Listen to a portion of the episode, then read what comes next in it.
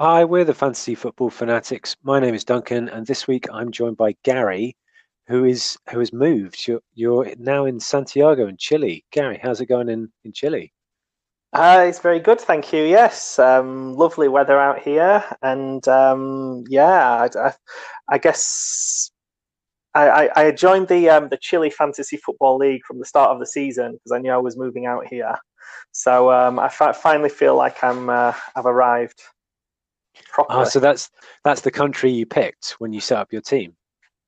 Yes, and I'm sitting proudly in 302nd in Chile in the moment. That's not bad. That's not bad. It's time maybe to organise a meetup in Chile. Yeah, how's the Spanish? I'm getting there. I'm still stuttering a lot, and the accent here is really fast and hard to decipher. But yeah, I'm getting there slowly. Okay, well, maybe we'll do the next pod in Spanish, maybe. Or maybe not. On to FPL. How was game week 23 for you, and what is your FPL moment? Well, I've had a lovely game week this week. Basically, mainly because I've got Gazzaniga. He's really unexpected 14 points has kind of caught me up on a lot of people this week. But my moment of the week, I guess, had to be Traore, just because a lot of people subbed Traore out this week, and I've had him for a while now, and I just like he's a bit like on Pro Evolution Soccer when you could kind of create a player with different attributes. You create this really fast guy with this really massive upper body. He looks like he's going to fall over every time he starts running just because he's so top heavy. But I love watching him play. And I also love the fact that he got those 2 assists and he kept setting up goals for Jimenez. And it was a bit bittersweet at the time. I was seeing, oh, another assist for Traore, but oh no, Matt's got Jimenez, so I'm not catching up on Matt. But then it turned out that Matt had transferred out Jimenez this week. So it's glorious. Oh, that is lovely to see. I am one of those who had Traore as my first sub on my bench. I didn't transfer him out, but I didn't play him. I chose Cantwell over him, and I think probably a lot of people went for that as well. So a bit gutted, but yeah, what a game week! So how many points did you get this week? 62, I think. Yeah, 62. So that's pretty high in a low scoring. Yeah. Game. I'm slightly gutted that I put Fernandes as my first sub, which potentially, if I picked Fernandes, that could have bumped me up even higher to the 70s. Also, I had Sterling as captain, who I think I'm going to get rid of now. He's kind of been the slightly different player that I've had, but I keep thinking he's going to burst into life, but he never does. I have enjoyed looking at your team every week and seeing Sterling captaincy, just doggedly sticking to your guns. Yeah, I got away with it last week because he ended up not playing, so it reverted back to De Bruyne or some other player anyway that did quite well. I think I had Martial as vice captain last week, so he got 8 points. But yeah, I think with the Liverpool double week, it's finally time to get rid of Sterling. Yeah, I'm guessing Mane's coming into your team in his place. That's my plan, I think. At least for one week. I'm not sure I want Mane and Salah. Well, maybe I do. I guess we'll see how the next couple of games go. Yeah. What about yourself, Duncan? What was your moment of the week? My FPL moment of the week. I had a bit of a shocker this game week. I came in with, I think, around the 40-point mark. I'm still waiting for some bonus coming in, maybe 39 points. So a bit of a shocking game week in terms of overall rank, dropping 40,000 places or something to 170k, which is a bit annoying. I'm kind of yo-yoing up and around between 100,000 and 200,000 at the moment.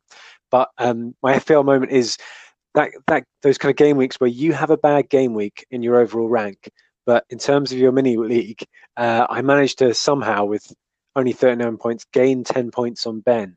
So slowly grinding down his huge lead, which he's gone into this game week. That's my little FPL kind of highlight. The other one, of course, is apologies to everyone. I broke Danny Ings. I think me, like a lot of other people who've been ignoring him for the last 10 game weeks, finally brought him in a big kind of wave. I thought I was being clever, getting rid of Rashford very early in the week before his injury, bringing in Ings, and then Rashford got injured and even more people brought in Ings. And yeah, we broke him. He blanked. Yeah, wait, not just you. Matt also brought in Ings. I said he took out Jimenez. He took out Jimenez for Ings, which I find even funnier. But now I'm kind of thinking with Ings, he's kind of gone a bit too mainstream. I liked him. I liked him when he was kind of niche and only a few of us were admiring his work. Now I'm wondering whether it's time for me to get rid of him. He's kind of sold out a bit. If even Matt's picking him. You're not so keen on the latest album, a bit too experimental. He's now up to almost 30% owned as well, so he's not really a differential anymore. Yeah, and I mean, he's a good player, but I kind of got the feeling that he was kind of overperforming. So I love it. Everyone brings him in, and the Maverick, Gary, is thinking about getting rid of him. Yeah, I think so, but I'm not. I've got a little bit of fiddling around with my team to do. So this week I've got 2 subs, so I'll see what I decide to do.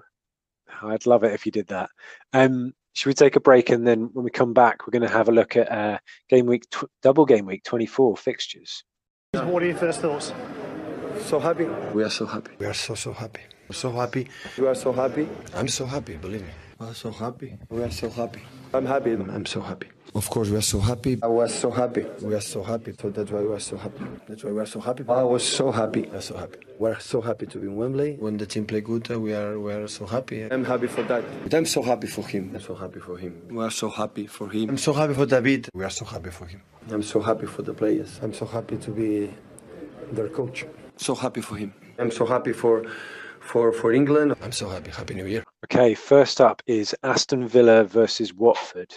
What do you reckon to this one, Gary? So this one, I mean, it'd be interesting to see how Watford go in this one. They've obviously been performing really well under Nigel Pearson. And then if they keep up their good form, this looks like a winnable game for them. I think, was it Ben who mentioned on the last pod that some of their midfielders who were kind of like a no-go zone earlier in the fantasy football season are now really interesting, particularly I think Decore, who nearly scored against Spurs, but has been scoring a lot of points before that. He seems to be playing in the hole now, so I'm quite tempted by him, but I'm not quite sure I can fit him into my team. Sarr is another one, who again is very attacking and kind of part of their team. And yeah, even the defence, another clean sheet. Matt's one of the people with Ben Foster in his team, and Foster's got nearly 100 points now. So some interesting players for Watford. For Villa, I'm going to keep banging the drum that I've been banging all season for them, that's saying that I don't think they're very good, in particular their defence. I think it's kind of been picked up a bit more on Match of the Day now, that they concede an awful lot of shots. And they're just kind of not really a kind of a team I'd back on for any clean sheets, even though they've got some very cheap defenders. So for Villa, really, I think it's all about Jack Grealish. He's the only one for Villa that I think a lot of people have got. And at 6.5 million, he's still 20% owned. But I'd be tempted by Grealish if you're looking at someone for Villa. There was a lot of talk recently in the FPL community about getting rid of Grealish because of Aston Villa's poor form. But I think we were saying a couple of game weeks ago that he's been consistent all season despite Villa not being that fantastic. And this game week just gone, again, picking up a goal. Even when they drew that game, but even when they lose, he's often the one to pick up the goal. And when he does score, he comes in with 3 bonus because he's so involved. So, yeah, I agree. 6.5 is still a lovely price for him, isn't it? Yeah, it's a beautifully taken goal as well. He collected the ball really nicely and slammed a shot in there. And I think he's kind of playing... They're kind of playing a bit of a 3 up front, and he's playing as one of the kind of the wide attackers, which my concern about him at the start of the season was that for Villa, he was often coming a bit deeper to kind of create the play, but in this formation where he's further forward. And I think with Villa, they have got some decent results at home this season. And you look at their games coming up: Watford at home, Bournemouth away, Tottenham at home, Southampton away, Sheffield United at home. That's 5 fixtures where, yeah, you could see them scoring a few goals in that. So I think, but yeah, it really is. I wonder if it's a double-edged sword, though, that they become too dependent on Grealish and teams will start to double mark him and try and keep him out of the game. But yeah, I'd definitely, he's definitely on my radar, put it that way. Yeah. If they're not double marking him, yeah, they definitely should be, shouldn't they? Because he is their main threat. What about Bournemouth-Brighton? Bournemouth had a pretty torrid time against Norwich. We didn't do football moments of the week, but if we did, Steve Cook's diving save would definitely have been mine. Did you see this incredible save? It was fantastic, wasn't it? I think he did. The way he moved his body was slightly unusual. Like, I think he was going to try and put in like a diving header to clear it, and then when he realised he couldn't get there with his head, he just kind of very quickly flung his arm up. But yeah, I guess with VAR now, you can't even do the old Steven Taylor, hold my face, hold my ribs, or some other part of my body, and try and kind of brazen it out. You're just gone.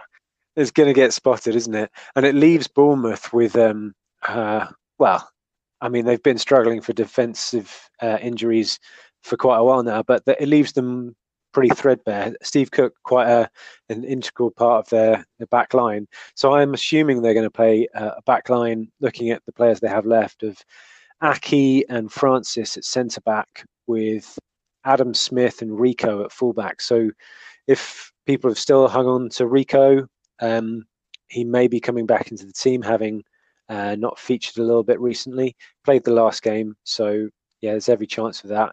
And do you think that Brighton are going to pose a threat to Bournemouth? They're not a good team at the moment, are they, Bournemouth? Yeah, I just wonder if the thing about Bournemouth, like, they're on 20 points, they've got 15 games left, and they kind of the back end of their season is really stacked with really difficult matches. So I kind of feel like this is their season now, that these next 2 games, like at home to Brighton and then at home to Villa, like, take 6 points from them, they've got a fighting chance of staying up. If they only take like 1 point from those 2 games, then they're pretty much down. And that kind of desperation sometimes kind of might mean that they're like big players like Callum Wilson and Fraser might step up to the plate a bit. That's my own thought. I think desperation is definitely what I saw from Bournemouth in the last few game weeks, and I don't think it's suiting them. I don't think they don't seem to work well with desperation, because they've never really been in this situation in the Premier League before, I don't think. Just one player from the Brighton side. Me and I think it was me and Ben last week on the pod were and ahhing about who to bring in into the joint team, whether it was going to be Ismaïla Sarr or Trossard. We went with Sarr, and Trossard was the man to come in with 10-pointers, basically picking on the fixtures with the Aston Villa game. Next up, it's Bournemouth. So we said these next 2 were pretty crucial for Brighton, and he's an interesting differential of 5.8. Yeah, he's kind of been one that we've talked about quite a lot on the podcast, hasn't he? He's never quite nailed down a starting position until these last few weeks. But yeah, I think he'd be an interesting one. He's that kind of slightly pricier than the kind of Traore, Cantwell midfield option. But he might just have that extra little bit of goal threat. I mean, the only other Brighton player, and he's a player I'd never really followed at all, but the last couple of games, their left back, Bernardo, who hadn't been in the team until the last few weeks, has actually played quite well. And I think he got a bonus point against Villa. He does quite a lot of dribbling and kind of is a bit of an outlet on the left back slot. So at 4.3, again, if you're looking for like a bargain, then Bernardo is the other one I'd look at Brighton. It's definitely the season of defensive bargains, isn't it? So that's another good pick out, yeah. Palace, Southampton. Are Palace back on form again after that draw against Man City? Well, I think this moment comes every year, but it's time to talk about Cenk Tosun. He was a pod favourite the last couple of seasons. I think Matt predicted great things from Everton. But I am wondering if he might just be able to add a little bit more quality to that kind of Palace forward line and bring the best out of some of their attackers. He scored a very good goal against Man City. And I think Jonathan Wilson on the Guardian Football podcast has said that he's always rated him. So, I mean, he's got Jonathan Wilson and Matt Kershaw both fighting his corner. So, I mean, he's got some high praise indeed from those two pundits. So, yeah, who knows? And they've got the fixtures as well, haven't they? Palace now, they've come through those couple of tough ones against Arsenal and Man City, and they've got a lovely run of green from here on in. Yeah, so the problem with Palace is they've never been able to kind of convert the easy home games into wins. But I'm wondering with Tosun up front, the ball might just start to stick a little bit more than it has with Jordan Ayew. So it could be a. I am quite tempted by bringing Tosun in. Actually, I'm saying I wanted to get rid of Danny Ings, and. It kind of appeals to me a little bit that. If you want to go a bit safer with Palace, then I guess Zaha had quite a good game against Man City. And I haven't checked the stats on this, but I've got a bit of a feeling that he kind of seems to finish, he kind of comes on stronger in the second half of the season. He always seems to kind of put a run together.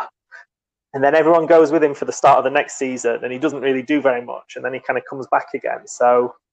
I know a few of you have had Zaha and then sold Zaha, yeah.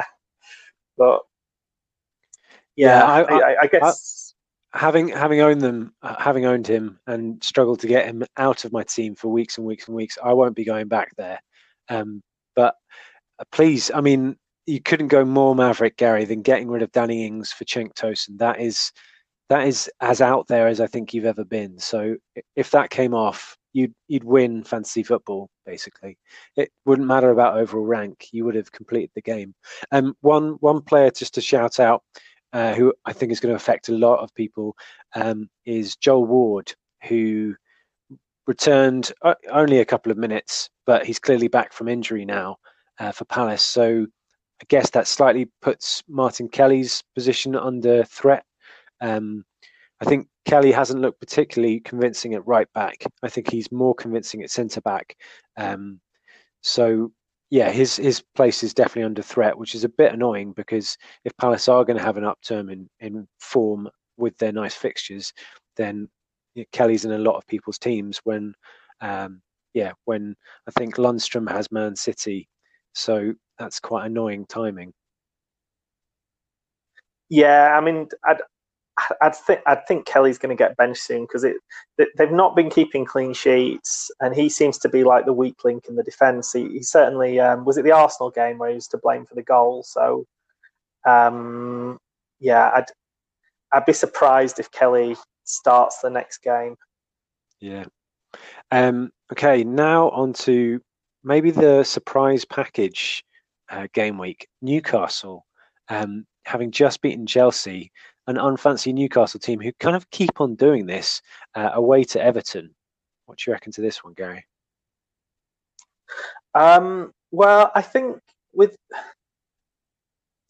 Newcastle have had this kind of misfiring forward line that finally Almiron started getting a few goals. Joe Linton scored in the cup, but he's done nothing in the league. And Saint-Maximin has been quite entertaining. I think he put the cross in, didn't he, for the goal this week. So again, he's finally starting to show a few glimpses of what he can do. But yeah, as I said earlier, I was cursing not putting in my Newcastle defender Fernandes, who got 9 points. And I think basically with Newcastle, they're not very pleasing on the eye. They play this 5-4-1 formation. But basically what Steve Bruce tries to do is to let the other team have the majority of the possession, but then just occasionally kind of just rush them and not press the whole game, but suddenly kind of lull them into a bit of a false sense of security and then break, which has worked quite well for them this season. And you think against Everton that those kind of tactics might work, because Everton are probably a team lacking a bit of confidence and they don't like having a lot of the ball maybe at home. So yeah, it's probably got a 0-0 or a 1-1 or a 1-0 to Newcastle kind of written all over it, that one. I don't know if you see it differently, Duncan. I just, you want Newcastle at home to be one of those fixtures when you feel confident about it, but it just shows this season that it doesn't seem to be that way. They're kind of can be a slightly unpredictable team to play against. And yeah, like you say with Everton, I agree, not a team who are kind of free flowing at the moment. Although Dominic Calvert-Lewin is definitely kind of paying people back who've brought them onto their team. You know, 8 points against West Ham, picking up 2 bonus, and at his price, that's pretty decent return. I just think with the Everton assets, we've been saying it for a little while, I think it's a short-term thing. So I think if you haven't gone there already, then I don't think there's time to bring them in, because there's only 3 decent fixtures before their nasty red run. So, yeah. Yeah, I've gone for Calvert-Lewin in my team. Basically, I think he is kind of having a bit of a breakthrough season, and he's kind of led the line quite impressively before, but he seems to just be a little bit more composed in front of goal this season. So yeah, again, if Everton were to win, then you'd think that he's going to be a good player to do it. I guess it's one of these games. If Everton score early, they could win it 3-0, 4-0. But Newcastle are that kind of team. If you don't break them down, it just gets harder and harder and harder. So I think I'm going to play Calvert-Lewin. You'd have to really at home to Newcastle, but I might be tempted to play Fernandes as well. I'm not sure yet. I think it kind of rests slightly. A big part of the game rests slightly on whether Richarlison and potentially Sigurdsson come back from injury. There was talk. Richarlison had that kind of last-minute knee injury that we found out about just before last game week, and Ancelotti said it was a minor knee injury and he hoped him to be back soon. But it's just whether these midweek games coming up come too quickly. For a knee injury, it's always a bit worrying, but we'll just have to see. Yeah. Next up is Sheffield United versus Man City. Can Man City do it on a rainy night in Sheffield? What do you think, Gary? Yeah, well, I mean, Man City continue to surprise me, because I think on paper they're such a good team, and I still think, like, fantasy football wise, I mean they've scored 12 more goals than Liverpool this season. So even though they're kind of 16 points behind in the title race, like you need to have Man City attackers just because they have that goal threat. For this game, I mean, I think Sheffield United like playing away from home, and that's probably a good thing, because this will be a bit like an away match for them. They won't get a lot of the ball. I guess the one thing they will have is the crowd pumped up and on their side. I mean, I'd back Man City's quality to break them down, but I mean, they've just come off a game against Palace where I think on chances created they should have won 3-0 and they drew 2-2. So they just seem to find more and more like comical ways to concede goals from half chances. And Sheffield United, I guess, are the kings of half chances. They never really seem to create full chances, but they just somehow manage to get a goal a game. I was saying all that, I still think City would win this one, but they'll probably have to work quite hard for it. I feel like this is a good chance of a City clean sheet this game week. Just having watched the Arsenal-Sheffield United game, I thought, I just thought Sheffield United were really quite unimpressive going forward. I know they got their goal, and the Arsenal defence is not far off the Man City defence in terms of kind of having a bit of a calamitous season. I just think the amount of possession that City will have, don't really have any injuries in the defence apart from Laporte who's kind of making his return in training. Unlikely to feature in this game, I think, but one to keep an eye on. So I think that City might, based on Sheffield United's performance against Arsenal, I think City could do quite well in this game. They're in some nice goal-scoring form, at least. And I think Arsenal could have profited more if they'd been a bit sharper in attack. So I think maybe Sheffield United against Man City will get found out slightly. And yeah, Aguero. Aguero's on fire. Yeah, I was just going to say from a Sheffield United point of view, if they were going to score, I mean, I think I shouted him out on the Phantom podcast, but I'll give him another go this time. Was John Fleck, who's now their joint top scorer with 5 goals, and he takes quite a few of their corners as well. So if he's not going to score, it might be him planting it on McBurney's head or something. I think a set piece is probably the way I could see Sheffield United scoring in this one.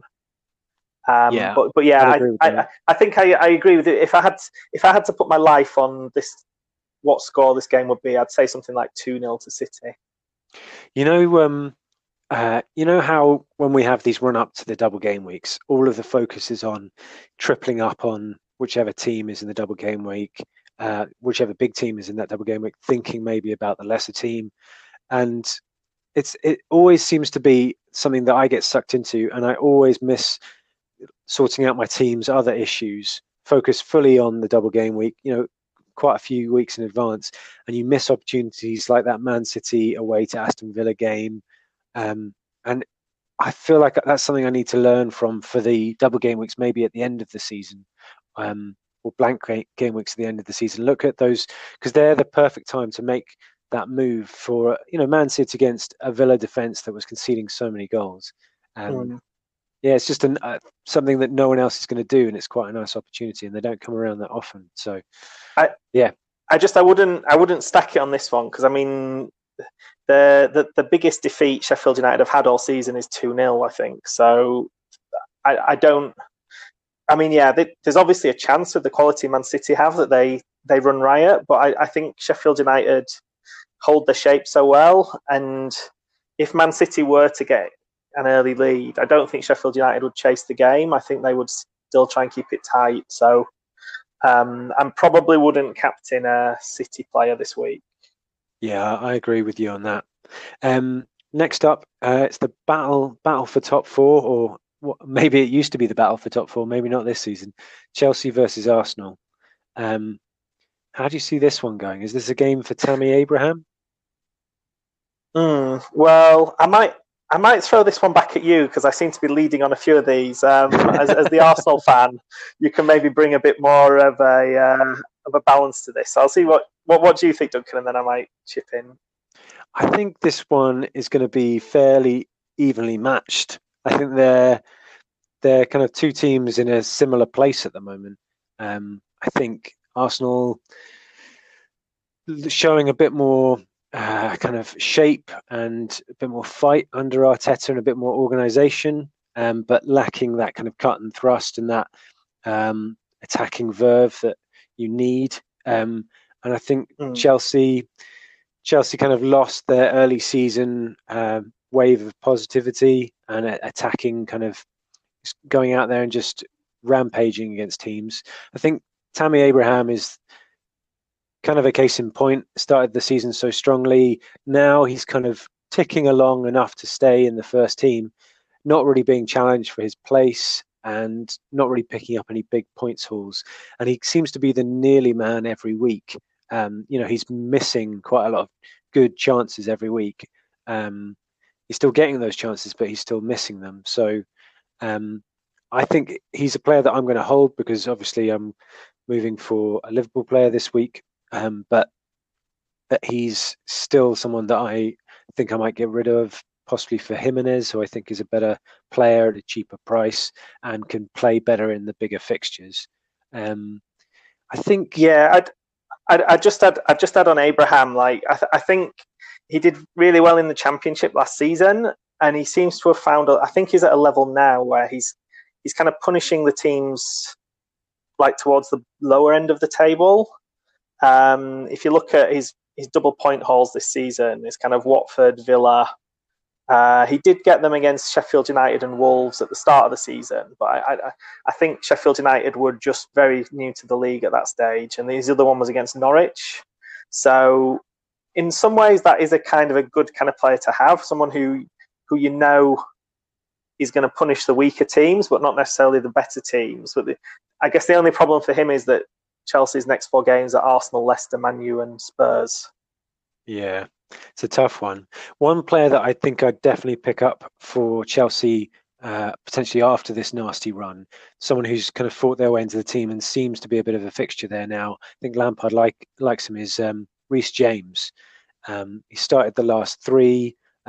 He's got an 11-pointer and an 8-pointer within those games. So looking good, and a really nice price at the 5 million mark. So if it comes to kind of the double game week period when Chelsea have quite a few nice fixtures, then I think he's a good enabler and an attacking fullback. On the Arsenal side of things, I picked out Martinelli before this last game week as an interesting option in Aubameyang's absence, and he picked up the goal at 4.5. I think he'll, following on from that goal, he'll start again and play in this game.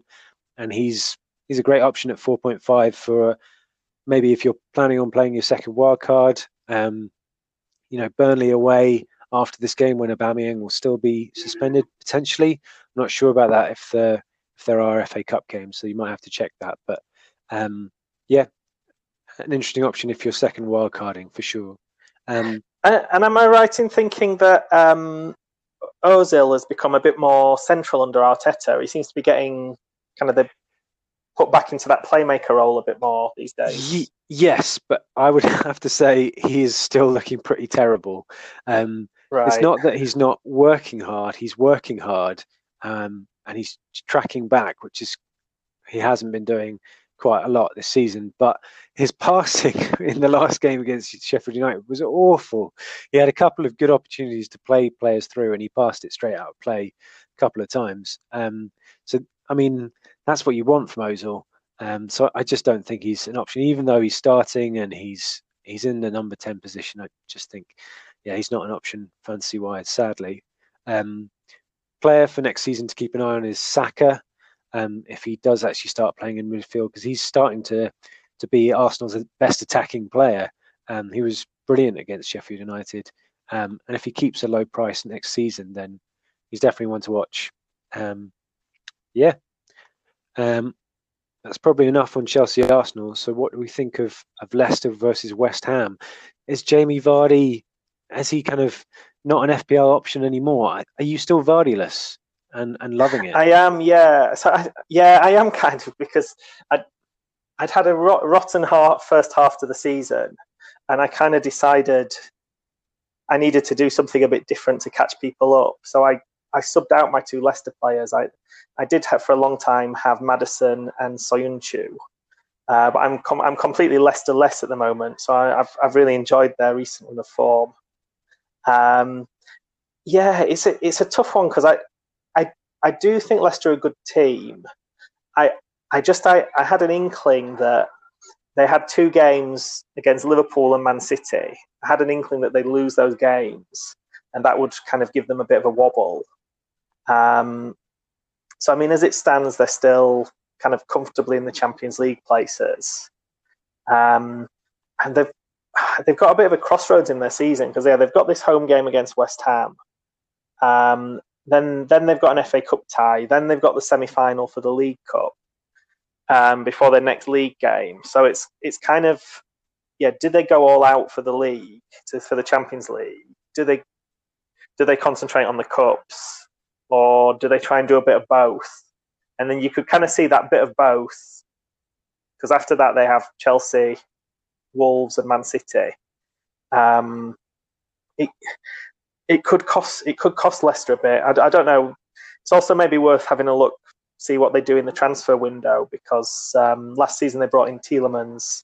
I kind of feel like they need to bring in a couple of players, maybe even another striker. But I'd probably still stick with Vardy if you've I mean, he's been doing so well. But I guess the risk, if you don't have Vardy, the one I've faced is if he does score, then everyone else will make up points against you. And at home to West Ham. West Ham are a pretty obliging defence, so yeah, I think I'd stick with Vardy if you've got him for this game at least. And I think we're going to come on to this in our joint team. With the Rashford injury, we've gone from a place where we had lots of strikers to choose from with up front, and now maybe not so much. So less easy to swap him out for someone on form. But yeah, we'll come to that in the joint team. From the West Ham side of things, maybe we're saying, I kind of agree that maybe Leicester are having a bit of a wobble. They've lost their last two Premier League games. I think their squad is looking a bit stretched. And West Ham, they've got a double game week. Is maybe, if you have a spare transfer, is there a West Ham player that you would be considering if you've already tripled up on Liverpool? Yeah, I think so. I mean, Leicester away and Liverpool at home are two really tough-looking fixtures. The one position that sometimes can get something out of those tough fixtures is goalkeeper. You often find that if they manage to keep a clean sheet in either of those two games, then the keeper will probably get a hefty haul for saves. And even if they lose, they usually get like 2 or 3 points. I think, was it Gazzaniga got 9 points in a 2-1 defeat at Anfield, just because he made so many saves and he got bonus. So yeah, enter left field is Darren Randolph is the new West Ham keeper with Fabianski injured. So Randolph's quite an experienced keeper in the Championship. He's never particularly impressed me when I've seen him play for Borough, I could easily see, like, you'd think even in a normal week, he'd get kind of 6, 7 points. And there's a chance he might get like a 10 or a 12-point week. So I'd say, particularly for someone like me, who at the moment's got Angus Gunn, who is a waste of space on my bench, then yeah, Randolph's looking quite tempting. Yeah, nice if you've got maybe two keepers and one of them not playing. Good shout, but otherwise, it sounds like we're staying away from them. I mean, yeah, I can't see them keeping a clean sheet, and I can't see them scoring too many goals. I don't know. I mean, they've got Haller as their out-and-out forward, so again, he might be worth a punt, or Noble takes the penalties. So we mentioned him before, a bit of a fantasy football legend. So yeah, Noble did get 16 points against Bournemouth a couple of weeks ago. That completely passed me by, actually, but yeah. Yeah, well, we'll maybe revisit it, because we've got a Rashford problem in our joint team, so we can revisit it maybe later. Tottenham Norwich. This is quite an interesting one, isn't it? Norwich picking up a much-needed 6-pointer win against Bournemouth. We predicted Bournemouth to be our whipping boys and Norwich to give them a whipping. It didn't quite come to pass with a 1-0 penalty, thanks to a sending off for an incredible handball. But yeah, to be fair, there was only about 5 victories, wasn't there? And wasn't there? So the only one by more than 1 goal was Liverpool, and that was in the 93rd minute. So. It was as close to a whipping as anything. You couldn't really call Gary. Newcastle's win against Chelsea a whipping. So yeah, based on that, neither can we call Norwich's, but it was a win, so we'll take that. Do you think Tottenham under Mourinho, they got the 0-0 draw against Watford, possibly quite luckily, with a Deeney penalty miss. But do you think that Mourinho is going to bring, with his new found defensive gem Tanganga, a bit more defensive steel, and a Norwich team who struggled to score? Do you think that's going to be a problem for them? Yeah, well, we kind of expected Tottenham to start keeping clean sheets as soon as Mourinho arrived, and they haven't. So it was kind of maybe they're finally reverting to type. I kind of feel that he's proving a point playing Tanganga. So we don't know if he's going to, it depends on Mourinho's state of mind. He's always very hard to double guess. But you'd say at 4 million, he's a bargain until Mourinho decides he doesn't want to prove a point anymore and goes back to playing Aurier or someone else at right back. I think, I mean, yeah, you'd still have to fancy Spurs in this one. Particularly, I think, these matches where it doubles up, where they're playing kind of Saturday and then again on Wednesday. I think Norwich put an awful lot into that win against Bournemouth. And playing at a big pitch at Spurs, I think they might get overwhelmed a bit here. I'd be looking at the usual kind of suspects like Son and Dele Alli, particularly with Kane out, as the most likely source of points. I'm quite happy with Gazzaniga again for this game, which might be an argument for me not to bring Randolph in, because I think it does look like it's a high chance of being a clean sheet. Yeah, for Norwich, I guess they're kind of hoping that Tottenham's kind of lax defending continues.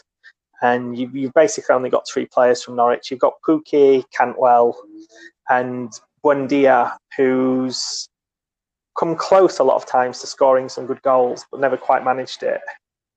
But I think he's kind of bubbling under the surface. But I think this is a Spurs victory. What do you reckon, Duncan? I think this is one to avoid fantasy-wise. I think it's not one to play your Norwich bench players. Your Cantwells, and I think Tottenham aren't a team that I would be going near for transfers at the moment. I would consider transferring those players out to free up funds for Liverpool players, I'd just be avoiding this fixture generally. I think one fixture that is quite interesting this game week that maybe people distracted by the double game week won't be thinking about is Man United versus Burnley. Burnley previously to this game week were the whipping boys on the stats, looking terrible defensively, conceding quite a few goals, and then they go and get a win against Leicester. This is maybe not the game that I thought it was going to be, with Rashford out now for the long term with a double stress fracture in his back and a floating bone in his foot, which doesn't sound good. So it sounds like a matter of months rather than weeks potentially.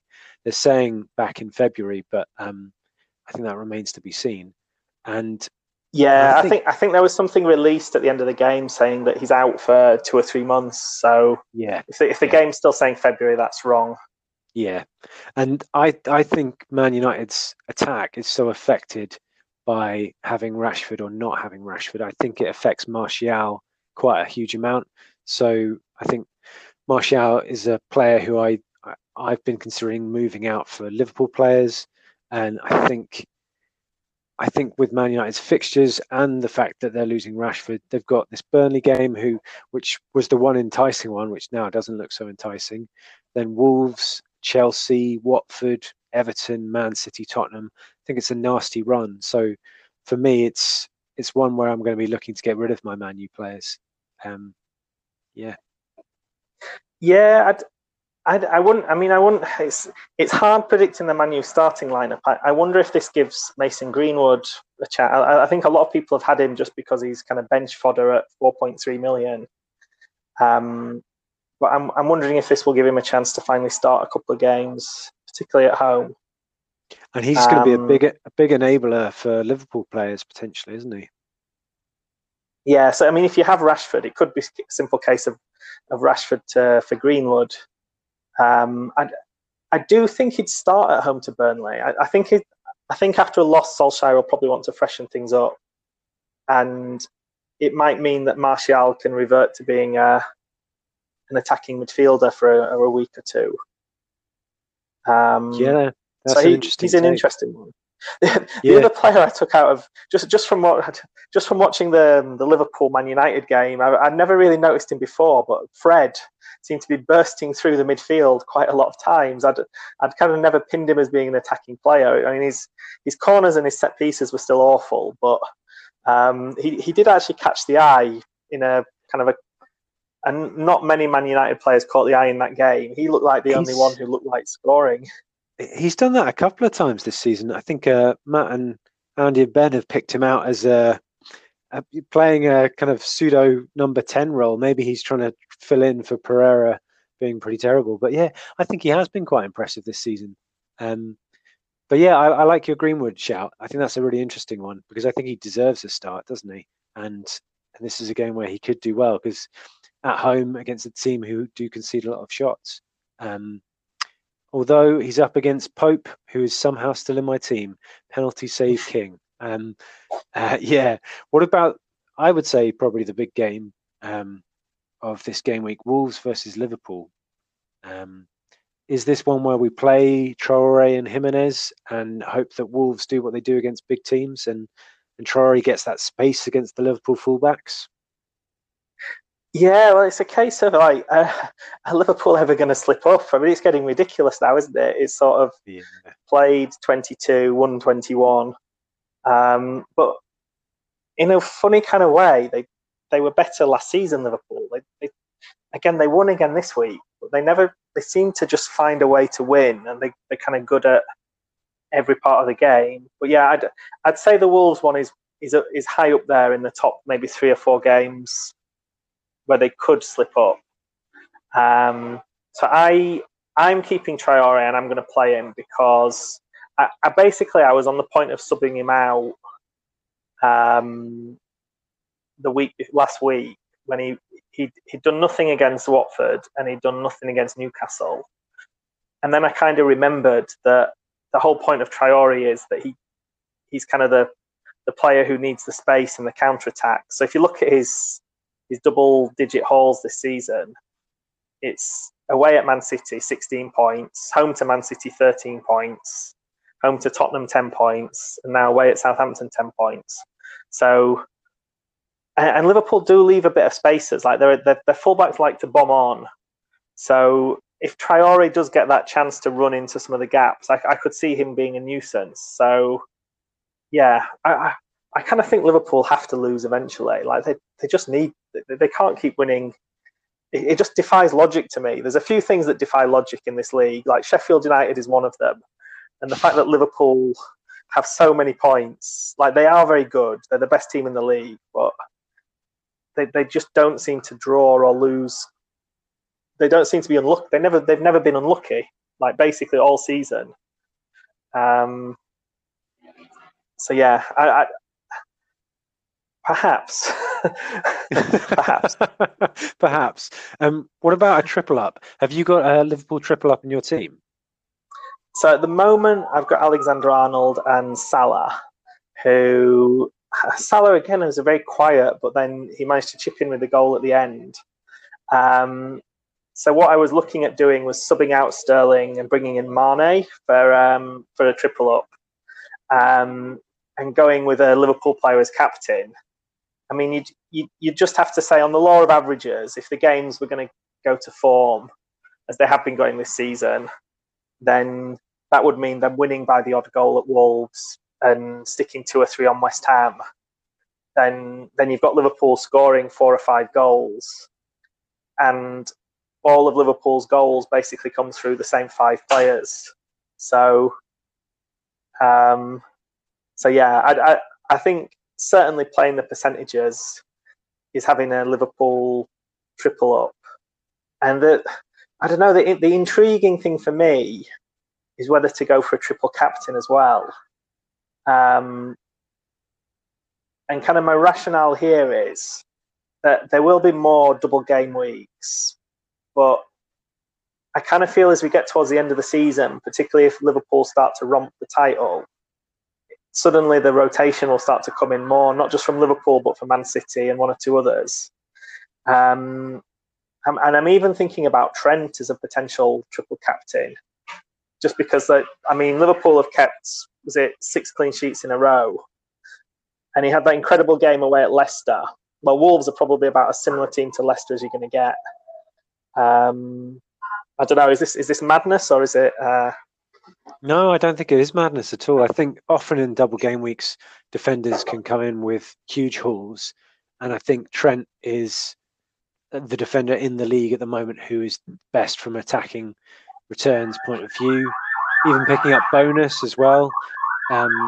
He got another assist this game week. So, I mean, I think triple captain, if I had it, I would be playing it this game week. I actually blew it early in the season in game week 5, I think, with Man City away to Norwich when they got beaten. I'd forgotten that. I think I put it on Sterling. So that's not great for me.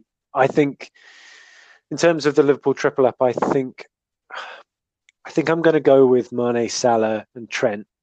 I think what's probably more sensible is to go with Robertson, Trent and one of Mane or Salah, just because of what you've mentioned about those 6 clean sheets in a row, and because how they're looking to control games and keep clean sheets at the moment. I think if you look at that Leicester season, when Leicester came out and scored loads of goals at the start of the season, and then they just picked up lots of 1-0s to kind of close out the season. I can kind of see that happening to this Liverpool team because, like you say, they're not really going out and destroying teams with loads and loads of goals. Man City have outscored them. They just kind of seem to do enough to win. And now I think they're kind of grinding out those clean sheets. So I think it doesn't mean, ripping up your team and bringing lots of cheap players. And Liverpool, a triple up, I think, is essential from now until pretty much the end of the season because they have the best fixtures in the league. They're on a roll, and I think it's better to have possibly better to double up at the back and just profit from that kind of defensive solidity and still have other good players in your team. If I switched and went for Robertson instead of Salah, it would mean I'd have a huge amount of money in my bank just swirling around, which would be quite annoying because I've planned to bring in Salah. But it's definitely something I'm considering at the moment because I don't think you can go through that whole run with your team so unbalanced. I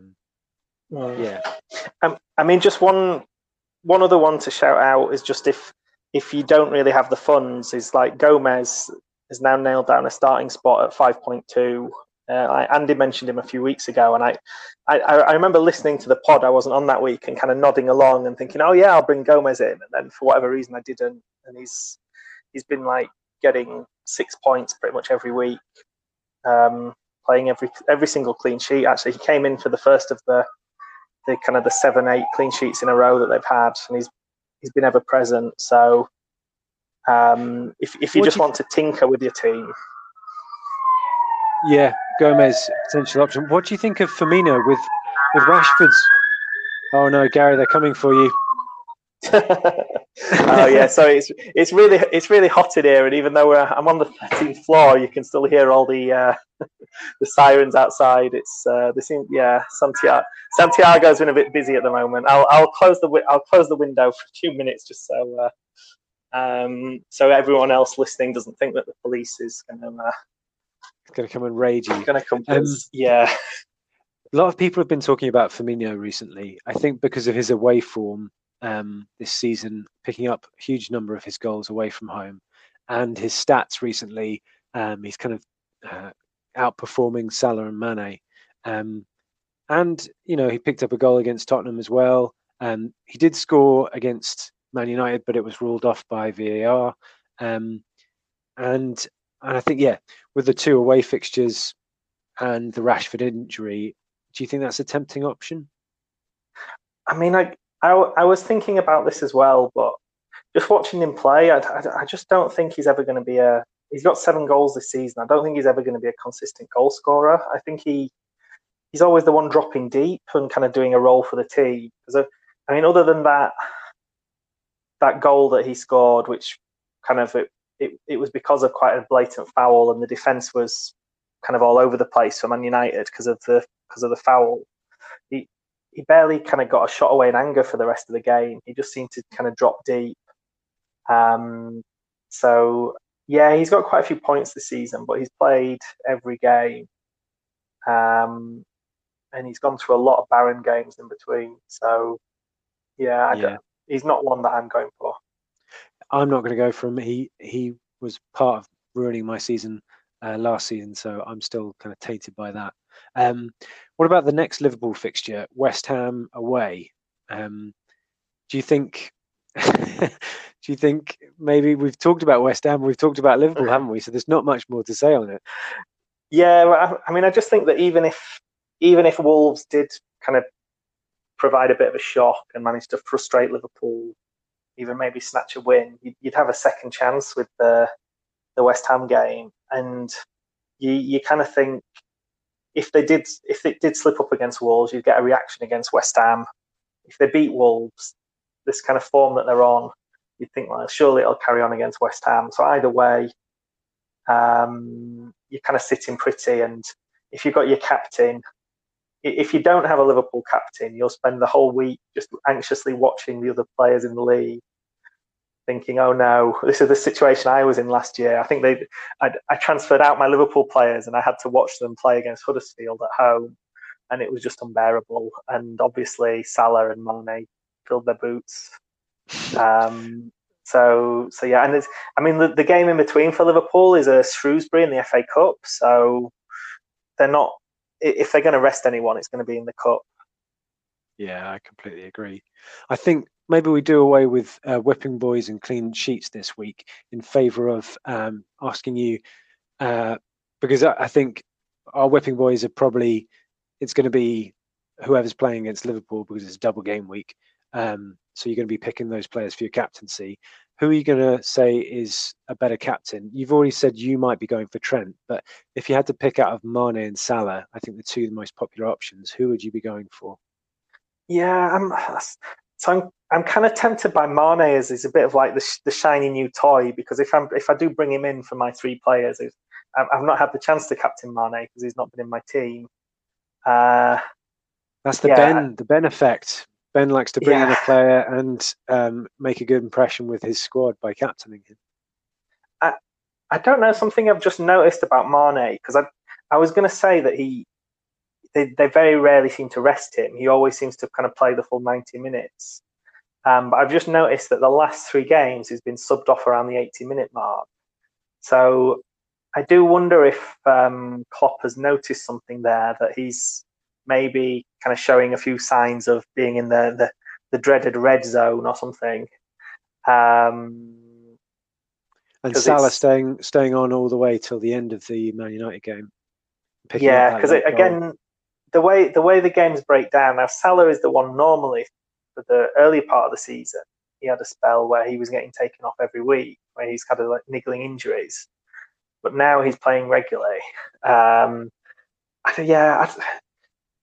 You'd have to say Salah out of the two, I think, just because he doesn't even seem to be playing that well, but he's getting, like, he's got three double-digit hauls in his last seven games. And I didn't even think he was on good form, but he's still doing that. So, I think I'd have to say Salah. What do you reckon?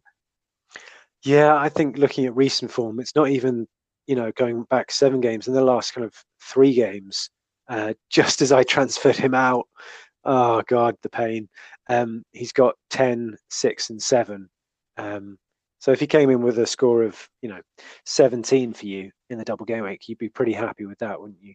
And it's just those marginal things, isn't it? It's kind of the micro forms over three game weeks. So I would be looking at Salah as well, I think. Should we take a break, and when we come back we can have a look at the Listener League and have a look at the joint team as well. Adrian, big night for him. He really enjoyed himself. What a story! Adrian! Like Rocky! Okay, we're back and we have a new leader at the top of our FPL FF Fanatics podcast league. And it's Harry Quinn with his team Matic of the Day going into first place. It took a hit this week. Is this another new entry, or has Harry Quinn been with us since the start? No, Harry Quinn's been around a while. Right. Yes, slowly grinding it out, and he's made it to first place. Got Grealish in his team, which has done really well, but mainly he's got Aguero, and he captained him. and that is going to do pretty well. Pretty big differential there. Second place, we've got Kevin Miles with Milner Barely Noah. Third, joint third place, we've got John Hartepay, the former leader, with My Aki Breaky Heart. Joint on points with Rui de Oliveira with CP Warriors. And in fifth, we've got Adam Burke with Adam's Reds. So nice one to those guys, and congratulations to Harry Quinn. Nice move on Aguero. Gary, we need to talk Rashford in our joint team. Yeah, well, before we do that, I have to say, to my immense shame, I've been on the second page of the FFF Fantasy League for pretty much all of the season. I'm now sneaking onto the first page, up to 47. Nice. So it's momentous times. There was three who got more than me this week. I think Colm McDonagh with 72 points. His team, Mohat Mo Genasai, is the top scorer this week. So good on him. Yeah, with 70 odd points. Jimenez, Salah captain, Alexander Arnold, another Gazzaniga owner. That's why he did so well. Jimenez and Gazzaniga. What a combination. Yeah, so our team, I guess we've got one transfer this week, and it's all about getting rid of Rashford, isn't it? Yeah, we already have three Liverpool, so we sorted that out last week with our two free transfers. So we've got Trent, Robertson and Mane, so we need to pick a captaincy between those. In goal, we've got Gaeta, we've got Soyuncu at the back, so we've got a pretty nice setup in defence this week. Then it's looking like Traore, Mane, Sarr, hopefully he can recover from that injury, to play against Villa, which is a lovely fixture. Then we've got De Bruyne, Vardy, Danny Ings, and Rashford with the injury. So, who do you think we should be replacing him with? We've got 9.2 to spend. So one thought I had was Jimenez. So just because I think Jimenez is one of the best strikers in the league, and although Wolves have some tricky looking fixtures, they do tend to play quite well against the good teams. I guess my one reservation is bringing Jimenez in for a game against Liverpool, plus doubling up on Wolves against Liverpool might not be the wisest option. I would agree with that, yeah. But then some of our other options are looking equally dicey. I mean, I guess Tammy Abraham is the kind of the safe, possibly the safest on paper. You look at his form over the season. But yeah, just the fixtures are pretty nasty for him. Yeah, but yeah, a couple of thoughts, Maverick ones were Cenk Tosun, who we name checked earlier. Got some nice fixtures coming up. That I said that is the most Maverick of all. I don't know if I love that you're here with us to offer your Maverick insights, because this team definitely needs it. We're so far behind, and we need to catch up some ground. But I think that's a bridge too far for me, Cenk. Yeah, I think we kind of know that Matt would definitely be in favour of this, but we also know that Andy would definitely be against it. So that kind of cancels each other out. I think Andy would probably leave the podcast, wouldn't he? Yeah. So what? Kind of an intriguing one, but again, talking of strikers who don't score goals very often, is Haller from West Ham. But he's got twice as many chances this week to not score. So, and plus that would leave us with a nice kind of 2 or 3 million in the bank to kind of play around with for next week. I think Haller in a kind of way is our only option, because we need to do something with a bit of a differential. I don't think anyone's really going to be going there. We've already got three Liverpool. We've got the space for him. But I think we have to say to ourselves that it is just maybe for the double game week and the Brighton game. But after that, we have to get rid of him. He can't hang around our team stinking it up. We just hope he pulls out of the bag for the double game week. Yeah, he could be our legend just coming in for a couple of weeks, doing a job, and then disappearing off into oblivion. Okay, well, are we in agreement? Should we make the transfer? Yes, I think so. Okay, here we go. It's confirmed. Welcome, Sébastien Haller, to the team, the mighty, the mighty joint team. What about captaincy? I'm guessing it's going to be a Liverpool player, isn't it? We've got Trent, Robertson, or Mane. You've already said you like the shiny new toy that is Mane, but you're also considering Trent. I'm very tempted by Trent, actually. I think I'd rule out Robertson just because I think he's good, but Trent has a bit more of an attacking output than him. It's between Trent and Mane. I guess you'd probably, if you wanted to play the percentages, you'd go for Mane. He's got more points this season. It's just having that.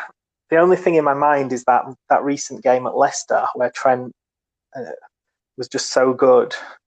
That's the only thing kind of nagging away at me. Like, was that a complete one-off break, or could he do that again away at a decent team? You look at his points over the last 5 games, it's an incredible number of points in comparison to Mane. It kind of dwarfs Mane's points returns. He's returned all of those 5 weeks, 24, 8, 6, 6, and 9. I think we've got to do something different. I mean, at the moment, we're still almost exactly 1 million in the world. Who cares if we end up 2 million in the world? It doesn't make any difference. So we might as well have fun with it and try something different, because we're not going to climb otherwise. So I reckon, Trent captaincy, Mane vice. Okay, well, we definitely need it in our hive mind team league, don't we? We're kind of a languishing. We're only beating the machine learning, which I don't know if the machine learning team is. Still got a bit more learning to do, We need to do something. It's Trent captaincy. That's what we're going to do, and Sébastien Haller. That's a bit out there as well. I might be cancelling out my own Maverick move this week. They're the only team I'm beating in the league by making. Every time I'm on the podcast, the Hive team goes just as Maverick. So let's go for Trent. Okay, Trent it is, and Mane vice. And I can't wait to hear the reaction in our WhatsApp group from Ben when he finds out we've transferred in Sébastien Haller. I know, it had to be done, didn't it? Okay. Any more for any more, Gary? No, just on the. I was planning a bit of a revamp for the gut punts for February. So we kind of had our monthly punts and Matt's made up a bit of ground with, he picked Traore as his monthly punt. So he's kind of caught up a few people. But I've kind of thought of a way to make it a little bit more inclusive for the rest of the players in the game. So we'll have a little chat about that. We may be revamping the gut punts in February. We can reload that again. We can see where we are, see who's doing well in the table, and have another look at the format. I like that idea. Okay, nice one. So in the absence of gut punts, just stick it all on Cenk Tosun this week. Cenk and Sébastien. Okay, well, if you don't follow us on Twitter, give us a follow at FPLFFfanatics. You can also get in touch with us through there as well. If you like the show, please take the time to rate and review us on wherever you get your podcast from. We'd really appreciate that. And Gary, thank you for your insight this week. My pleasure. And thank you guys for listening. We will speak to you after the double game week. Come on, Cenk.